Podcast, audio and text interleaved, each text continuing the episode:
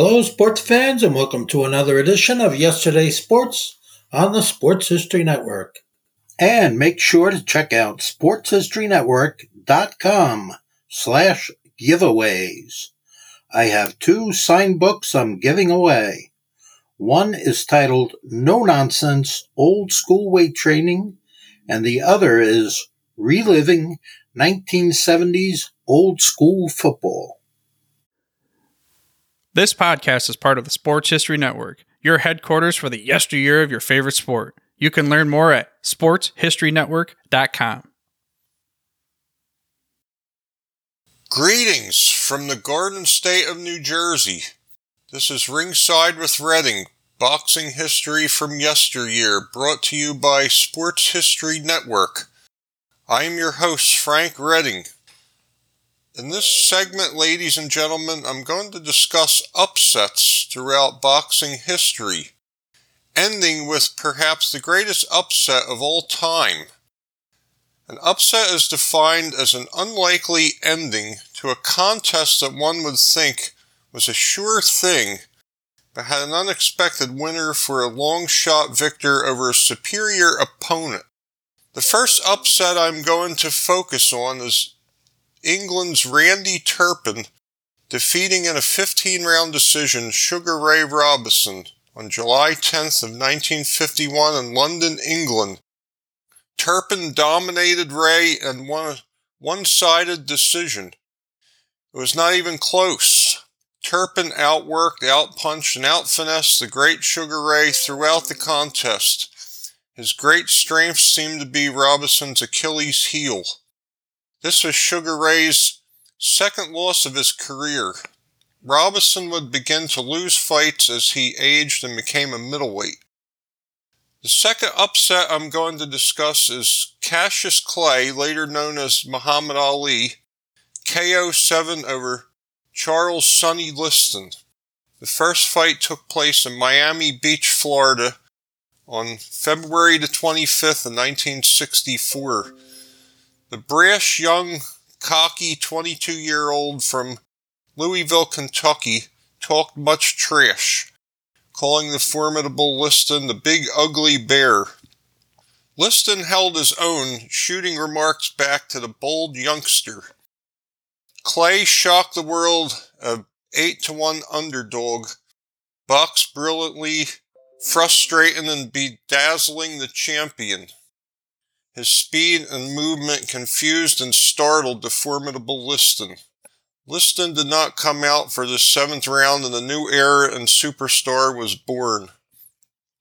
The next contest I'm going to talk about, ladies and gentlemen, is once again Muhammad Ali. At 32 years of age, many thought Ali's better days were behind him. He lost to Joe Frazier and unknown Ken Norton, who broke his jaw in the process.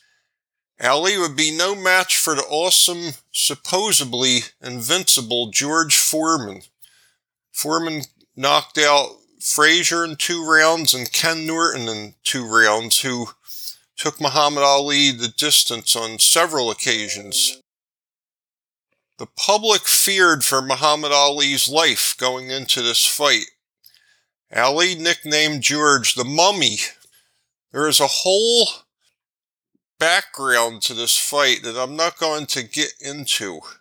The fight took place in Kinshasa, Zaire, Africa, in the wee hours of October 30th of 1974. Ali used an unusual strategy, and as the fight wore on, George Foreman started weakening. The rope a dope tactic was introduced, and Ali frustrated George.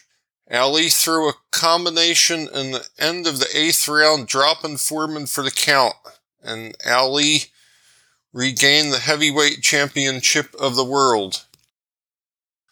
The next upset I am going to speak of took place on January the 29th of 1994 in Las Vegas, Nevada the great Mexican Julio Cesar Chavez was 89 and 0 with one draw, was defending his WBC junior welterweight title against Frankie the Surgeon Randall. Chavez was a heavy favorite to win his 90th fight. Frankie Randall in the 11th round knocked Chavez down for the first time in his career. Randall won a close split decision and knocked Chavez from the ranks of the undefeated. I fell asleep watching this fight as it was late in the night and dreamed that Chavez lost and woke up to find Chavez had been defeated. The last and final upset is perhaps not only the greatest upset in boxing history, but possibly the greatest upset in sports history. The baddest man on the planet, Mike Tyson, who sported a 37 0 record, traveled to Tokyo, Japan to defend his title against the lightly regarded James Buster Douglas. The fight took place on February 11th of 1990, and going into the fight, ladies and gentlemen, Tyson was a 42 to 1 favorite. Douglas's mother died 23 days before the fight and inspired Douglas to be more motivated than ever before. Douglas established his superior height and jab, seemingly keeping Tyson off balance throughout the contest. This fight was not without controversy, however. In the eighth round, Tyson knocked Buster Douglas down with an uppercut for what some say was the 10 count. But Douglas rose on the count of nine at the end of the stanza. Douglas would go on to knock Tyson out in the 10th round and shock the world. I am going to close out, ladies and gentlemen, by saying be happy, be healthy, be well, and have a happy, safe, merry Christmas and happy holidays to one and all. Thank you. This podcast is part of the Sports History Network, your headquarters for the yesteryear of your favorite sport. You can learn more at sportshistorynetwork.com. Hey there, sports history fan. This is Arnie Chapman, aka the Football History Dude, and I hope that you enjoyed this recent episode presented by the Sports History Network and were able to learn some good old fashioned sports history knowledge nuggets. I started the Sports History Network back in 2020 with the mission to help podcasters find a community of like minded sports history nerds, as well as helping aspiring podcasters to start their own shows. We have a little bit over 30 shows on the network right now covering all sorts of sports history, but as far as I'm concerned, we're just at the toothpick in the ocean moment, you know, that can't even figure it out because there's so much more coming.